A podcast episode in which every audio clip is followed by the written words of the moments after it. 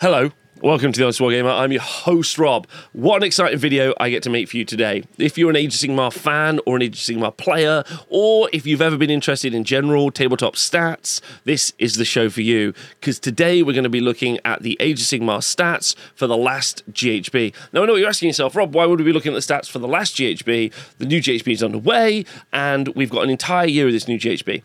Well, we haven't, as of yet, got enough data to really look at those stats properly, or in my opinion, enough. And it's quite nice to look back at the old GHB and actually see what a season looked like. So we're going to look at the armies, and we're also going to look at the players and be shouting out them for their achievements. I personally think, and I am really hopeful, that the stat center that we do every week um, is really helpful for the Age of Sigmar community. I think it's helped it grow, and it has made well the event scene has grown it's not just us obviously but i think that really has helped and we've seen the event scene grow massively over the past uh, couple of years. In fact, we're looking at something like a 50% level of growth, which is great. Now, this whole thing would not be possible without two different people, Rob and Ziggy. Rob takes all of the data and trolls through it all and makes sure it's uploaded in the correct format. And then Ziggy's a kind of like stat man and he puts it all into these amazing looking crafts, which are all available for free on the wargamer.com. And you go check them out at any point. And when we start to get information on the new stats, um, we will put them up there as well. And also, we track player stats, which is amazing. So players can feel rewarded for playing at events, not just like, especially if they play at multiple events, so not just playing at one, which I think is also really rewarding for the players who attend lots of events. And I like players who attend lots of events because it makes the event scene come alive, which is really helpful. Anyway, let's get straight on with the video. And the first thing we're going to look at, as you can see on the stats dashboard, is we're going to start looking at the different armies. And the first thing we're going to look at is meta participation. So all of these events, and it's 157 events in the past six months. The past six months right? 157 events with 13, well, nearly 14,000 matches, 27,000 results. So these are only two day events, not team events, not one day events, just an incredible amount uh, of Age of Sigmar events in a six month period, which is really cool. Meta representation is how many of each army you'll like to see at an event uh, which is which is pretty obvious. And our winner is Slaves to Darkness. So congratulations to the Slaves to Darkness in the last GHB, the most popular army, not by loads, seven point nine percent of the meta, with seven uh, with Stormcast Eternals behind. Now, seeing as Stormcast Eternals, though, as the poster children of the, of the uh, game, shouldn't be. It should be Cities of Sigmar at 7.2 beating them slaves to darkness is brilliant. Uh, especially when like they've kind of they didn't necessarily ever struggle but i really do think it was all of their new miniatures and all of the awesome new minis that we got uh, as well as them having a very very singular play style like it's not complicated. Uh, it's kind of like an Ironjawz army. It's fairly honest. You've got units that fight really well and then you can either make them be more tanky by making them Nurgle or more fighty by making them Khorne. I think that makes a lot of sense and I think a lot of people are really excited about it. And I'm not surprised to see that number be so high. Uh, Stormcast Eternals in second place. Gloomspite Gitz in third place. Again, not a surprise to me. Not only they were an incredibly powerful army in the game, they're also probably one of the most popular armies. The fact that Slaves Darkness are higher is actually really interesting because I would have expected maybe Gitz to maybe beat everyone. But Gitz being in third place is cool. Ogre Mawtribes in fourth place is a massive shock to me. Loads of those miniatures are old uh, like they have not had like a range refresh. Their book is a bit of a copy and paste from their last book. It's not that different. Uh, there isn't a lot of like mechanics in there that are very, you know, uh, diverse or interesting or unique, especially compared to its last book, its last iteration, a bit like Skaven but they're an incredibly successful army, and also very much like Slaves to Darkness and Stormcast Eternals, they're a much easier army to get on the tabletop. You only need to paint yourself three Stonehorns or Stonehorn Beast Riders and some Stonehorns, and you've got a really competent army that you can put on the tabletop. Super fun to play, really aggro, quite defensive, um, or like survivable, probably is the right, right, right, way to describe it. But most importantly, easy to get on the tabletop. Sylvaneth, 5.7% of the meta, not a surprise. Great looking army, um, and plays really uniquely as well. The only thing probably holding them back is the fact you have to paint up loads of trees. Soulblight Gravelords actually a bit of a surprise to me. The Vampire and Zombie Dragon Neferata build, but it was amazing how many people ran out bought loads of Blood Knights, bought loads of zombies, uh, and have featured so much. And uh, what's also interesting as well when we start talking about the meta representation, the fact that Slaves to Darkness and Stormcast Eternals is so high means that it's going to have the longest or the widest amount of skill expression. What this means is you have an army, it can do certain things but if you're better at the game, you can make it do more stuff than if you're not as good at the game. Skill expression. Uh, when you have more people playing, you have more skill expression or like more variance in skill.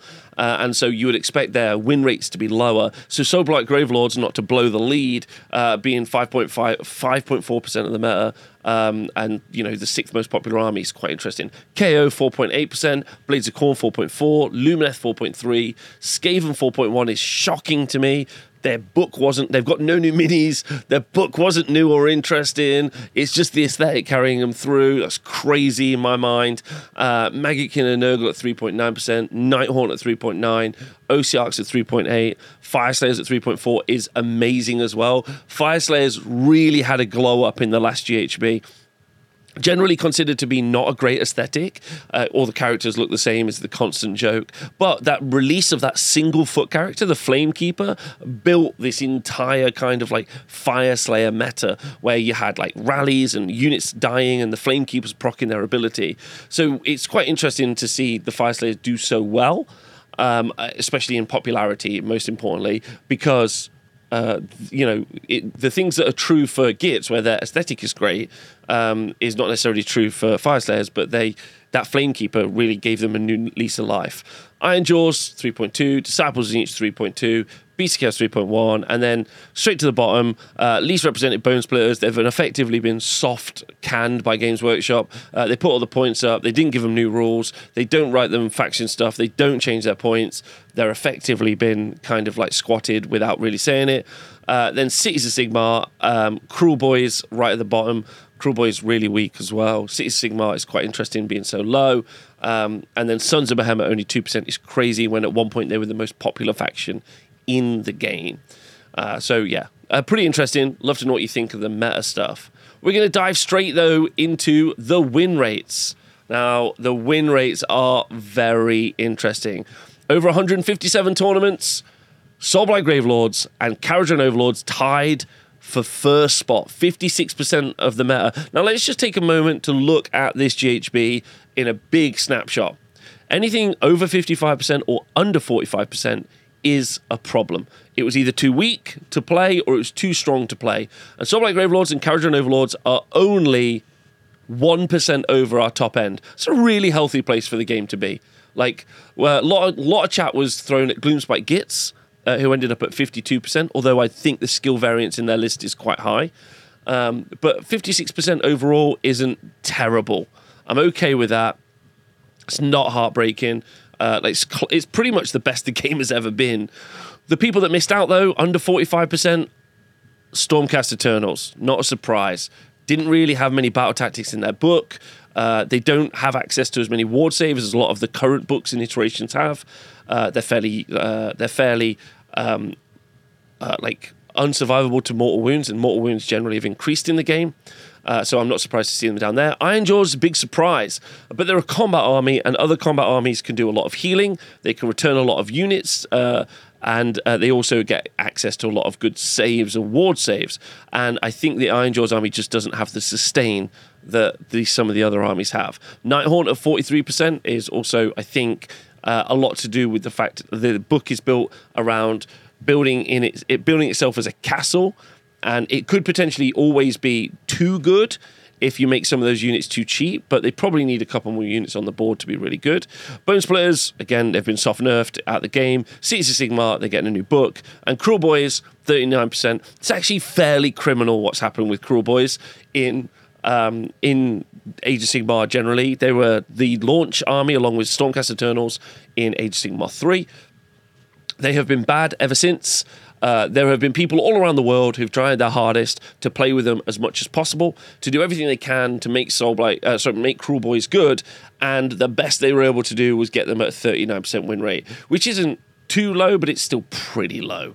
Uh, and so like it's uh, it's really fair to say that they are like absolutely awful. And Games Workshop haven't really, and they've been pretty much at the bottom of the pile for th- nearly three years now, uh, two years, sorry, two and a bit. And it's like a little bit of a shame that Games Workshop have never really made any overt effort to change that army up.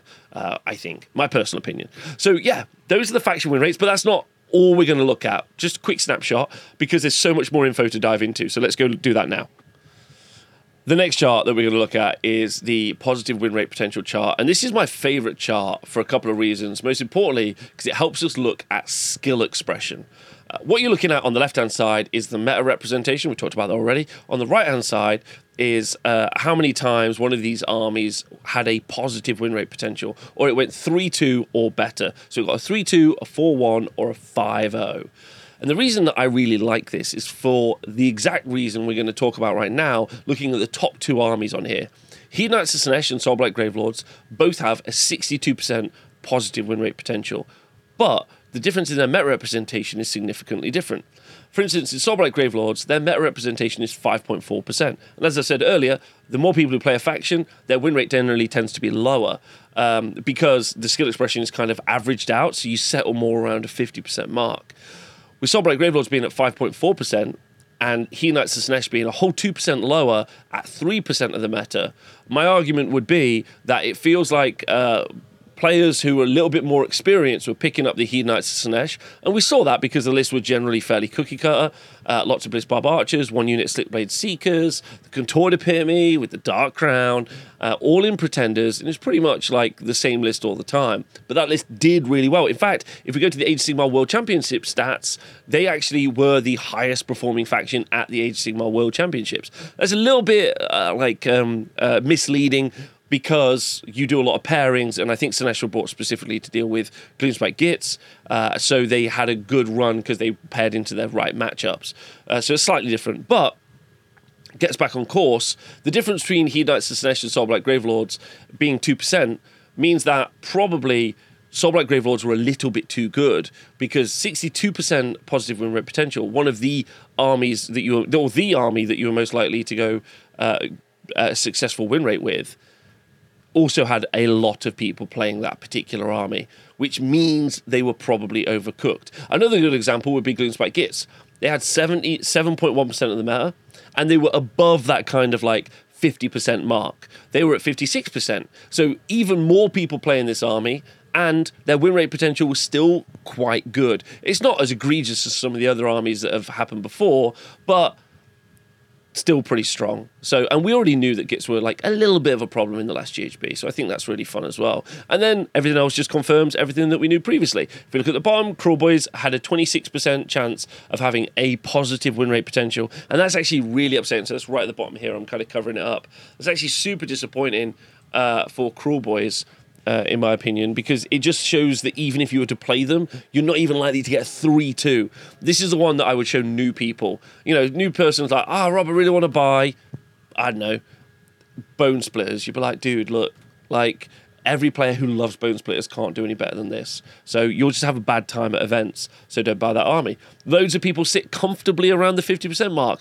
Ogres, Fyreslayers, f- uh, Flesh Eater Courts, um, Lumineth Realm Lords, and Big Waaagh a little bit above there as well. Uh, and then some of the other armies really struggling, like uh, not really struggling, but like not helping themselves. Nurgle and Daughters of Khaine uh, at that bottom section. Next thing we're going to quickly look at are the battalions used and also the grand strategies used. Uh, we didn't track battle tactics. We can't track that yet at the moment. Hopefully, do that in the future. Uh, but as you can see, Battle Regiment easily the most taken sub um, battalion, uh, which means you're going to try and take your army into one drop. In the new GHB, I wouldn't expect that to change at all. In fact, I maybe would prefer, I probably would expect to see that number even go higher because going second in many of the battle plans is such a bonus. It's been the most successful uh, battalion always, and it's absolutely something I would like to see taken out of the game uh, because I inherently think it makes the game much. Uh, I honestly think it makes the game much, much better if this isn't in there and it's more difficult to control that first turn. Grand strategies, uh, on the other hand, we had 37% of the time we had take what's theirs. Now, obviously, that's going to the new GHB, and I think that's going to be uh, pretty defining for what um, grand strategies we're going to see come into play, especially as they're a fairly large swing. Age of Sigmar itself, in scoring, if you're playing an event or even playing a game, has a pretty truncated and very close margin of win. Uh, you normally don't end up winning by like 20 points. You normally end up by winning by two or three points. So grand strategy can make all of the difference in this particular game. And the grand strategies this new uh, GHB are a little bit more challenging to do. So 37% of the meta. Uh, as you can see, for the last GHB, really showcases that um, lots of these, and lots of these only got zero or one percent representation. And don't forget, that's over thousands of games. So Games Workshop generally always has a best fit, and they really don't do grand strategies well. Never has this pie chart looked healthy. I would, and never has the battalion usage uh, looked healthy. So, from a structural game design point of view, I'd like to see Games Workshop get rid of the battle regiment, and I'd, I'd probably like to see them get rid of grand strategies. Ultimately, I think they don't add anything to the game, and in fact, as we're seeing here, they most often are just causing themselves more of a problem, and also giving haves and have-nots when it comes to these things. So, get rid of these two. I think that would be a better game state. Okay, so we're going to look at some of the armies in a little bit more detail now because there's some really interesting stuff to look at. Because while win rates is something that Games Workshop and lots of other people kind of throw out there, actually getting a more detailed dive on some of this information is actually really, really relevant. And it's something that the stats do incredibly well. And again, shout out to Rob and Ziggy for doing them because they give us another little insight into how our armies are performing. The thing we're looking at is the Soulblight Gravelord's army. And we've got loads of information here, which is super cool, specifically about battle plan win rate. Now, I'm going to come back to this information in a moment, but the battle plan win rate is going to significantly change win rates. And it really shows you that when people say things like an army has a 20% win rate, actually it's not super relevant because some of your armies will do really well on different battle plans. And that's really worth looking at and really worth exploring. So that's what we're going to do. But we'll do that in a moment. First, we're going to look at a couple of the standout armies. And as our most successful army on average over six months, Soulblight Gravelords is worth looking at. If you actually look, though, uh, if we take out some of the factions that were doing badly, like the Avengorii Dynasty and the Kastelai Dynasty, they have got a 60% win rate when taking in what you would consider to be their good faction. This is where the stats start to break apart and it becomes more about intuition and also kind of just about general knowledge about the game. So, system mastery is the other term for that. Legion of Blood are easily the most chosen of the sub factions, and you can see it there. Uh, they're- they are the most populous as well, 45%. But they have a 60% win rate, which is way over our problem uh, area of 55%. And there's just a couple of reasons for this, uh, mainly because they've got access to some good abilities in Legion of Blood. Uh, their sub-faction abilities are more of an advantage than, say, Avengorii Dynasty. Um, and so they're just much more effective in Legion of Blood. And if you look at them in their new GHB, uh, sorry, not the GHB, in their new book, they got a massive spike towards the end. Um, so they started out uh, their win rate here at number 15. Just before their new book came out, they were at 38% win rate. Then they went up to 59 and 62% win rate. So while the overall six month win rate for them is only 56%, their last two win their last two months of recorded wins leading into new GHB put them at a 62% win rate, which is a massive problem. Like that is a legitimate. This needs to be uh, like FAQ'd or needs to be some points changes, uh, and then you can really see. And also their meta representation skyrocketed, nine point three percent of the meta, absolutely huge, right? So just bonkers stuff. Um, and they're just really, really effective. So that's just another way of like looking at the stats and another thing worth talking about. Why is it so high? It's a great question. Probably because of the hunger on the Vampire Lord and Zombie Dragon. That's a massive issue. But zombies are also a problem as well. All three of the sub factions are actually pretty good. Vyrkos Dynasty being the second one, and the probably the one that you would see taken most with zombies as a 56% win rate all on its own.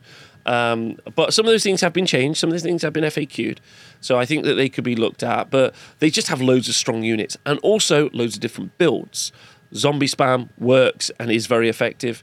Uh, and also, big monster hammer, specifically the Vampire and Zombie Dragon, is really effective. Ignoring Rend, like we see with the artifact that you can take on that character, and also Neferata is just amazing. So that's why the army is so good and will continue to be good because it's also really strong on the primary holding objectives, which is how you score a load of points. So yeah, Soulblight Gravelords, really excellent.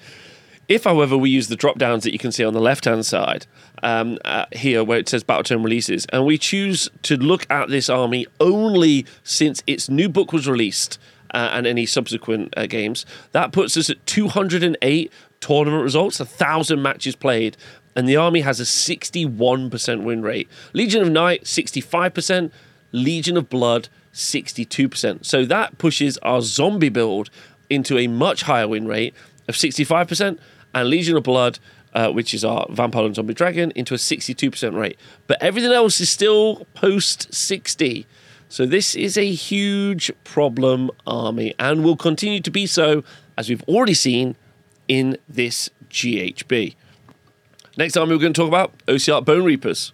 And what we're really going to talk about is the difference between an army before they get a new book and an army post a new book. And the difference in this situation is night and day. If we look at the meta rep by month over on the right hand side, you can see that they were cruising around a 2 point like 2.3 to kind of like 1% of the meta. So not that low. Then they get their new book and they skyrocket up to 7 uh, six and seven percent of the meta, absolutely massive. Their win rates are also pretty flat. There's some spikes sometimes, but they pretty much settle across the board. But don't forget, the people playing them is incredibly low. So once you get to low enough, you get a bit of a problem. So this is all in the top right hand graph. You get a bit of a problem in that just if one person just happens to do really well at an event, that really changes the meta. So you really want like it really changes the graph and the numbers, so it's not quite as effective. When they get up to 7% of the meta, which as we know is puts them in about third or fourth place, that, and they're at a 55 to 62% win rate, as they have been here, we're seeing a significant uplift in how effective they are. Lots of people playing them, lots of different skill expression, but also doing incredibly well. Ossiarch Bonereaper is going to be a real problem in the new GHB, uh, and they are doing very, very well. So definitely worth looking at in that information as well. And why they're they good? Very survivable uh, multiple different subfactions that do, do, quite nicely. Lots of healing, lots of recursion. Um, if you were just to look at a Stormcast Eternals army and an Ossiarch Bonereapers army, they're night and day. Stormcast Eternals have a good armor save, a bit, and they can fight. Whereas Ossiarch Bonereapers have the same thing, but you can heal vast swaths of OBR, which you can't do in Stormcast. So the difference between the two is really interesting. Uh, and it really showcases an old book and a new book, and how just adding an additional bit of recursion into an army, or quite a lot in this case, really makes this army better. And these are just a hugely strong army. One army I'd like to talk about in detail is going to be Gloomspite Gitz. And that's because Gloomspite Gitz, when they were released, were considered to be like broken. They're going to destroy the meta, they're going to destroy the game. And it's quite nice to look at this like kind of in post. Lots of the units are too cheap. We've had points updates, we've had FAQ since. Do I think Gloomspite Gitz were good? Yes. Do I think they were a tournament winning army? Yes. Do I think they were oppressively good? Maybe they were a bit of a problem but I don't think they've ever reached what I would consider to be oppressive levels, which we've seen in the past with like Slaanesh, this is a few years ago, uh, and definitely Gargants, which you saw a couple of years ago as well. And here's my evidence for it. Again, I definitely think that they were a little bit too good. They were they were they were too cheap in certain places, and they had some problems. Definitely. Uh, so let's talk about this. So when the book was released, they immediately went from around 3% of the meta up to 7 and 10% of the meta. And as I've already discussed before, when you have more players playing, you have a wider skill set. And therefore, the win rate is lower than it should be. Their win rate spiked up 53%, 55%, and the one big problem month of 58%. Uh, well, I mean, if we do it by months, they only ever hit a 55% if we do it by month versus Battletome releases uh, 51, 52, uh, 54, and 49. Uh, they hit about 8% of the meta as well. So while they had a lot of people playing, uh, they never really spiked up. I'm going to just stick an arbitrary 5% on this and say that if we take out kind of the low skill expression, this army was pushing towards more of a 60% win rate, which is too good. Don't get me wrong. But looking at this graph, what we saw was loads more people pick up the army, loads more people play the army, and we saw the army be really, really good, but not crazy good. Definitely too good.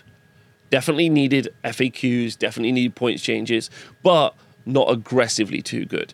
And I think what's interesting about this is this doesn't take into account all of your Spiderfang players, those sweet chestnutters that I love, yeah, and all of your um, uh, troll players, so your Troggoths, which really didn't need any points changes in the in the latest Battle Scroll update because a lot of this was Jaws and Mork. If we go back and look at our meta representation, forty-seven percent of the lists in this uh, in since that book was released were Jaws and Mork armies, almost half. Then it was King's Gits, which arguably were also going to be Squig and Goblin heavy, and then Glogg's Megamob was only eighteen percent of the meta, and Glogg's Megamob only had a 50%, a 51% win rate.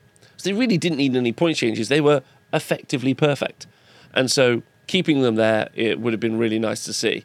So I think Gloomspite Gitz is such an interesting kind of case study for Age of Sigmar at the moment. Uh, new book, new lease of life, got loads of play. Definitely some stuff too cheap, definitely some stuff too strong. But because it's an army that's made up of a variety of different factors, uh, balancing those has been a little bit more difficult, and changing those points around has been more difficult for Games Workshop as well. I don't think they've done an overly good job actually in the Battle Scroll update, but there we are. It's really interesting uh, to look at that, my personal opinion. So it's super fun. The last thing I'd like to talk about when it comes to the stats, especially for the last GHB, is I would like to talk about how important events are going to be in this GHB, and oh, most importantly, picking the right battle plans in this GHB are going to be.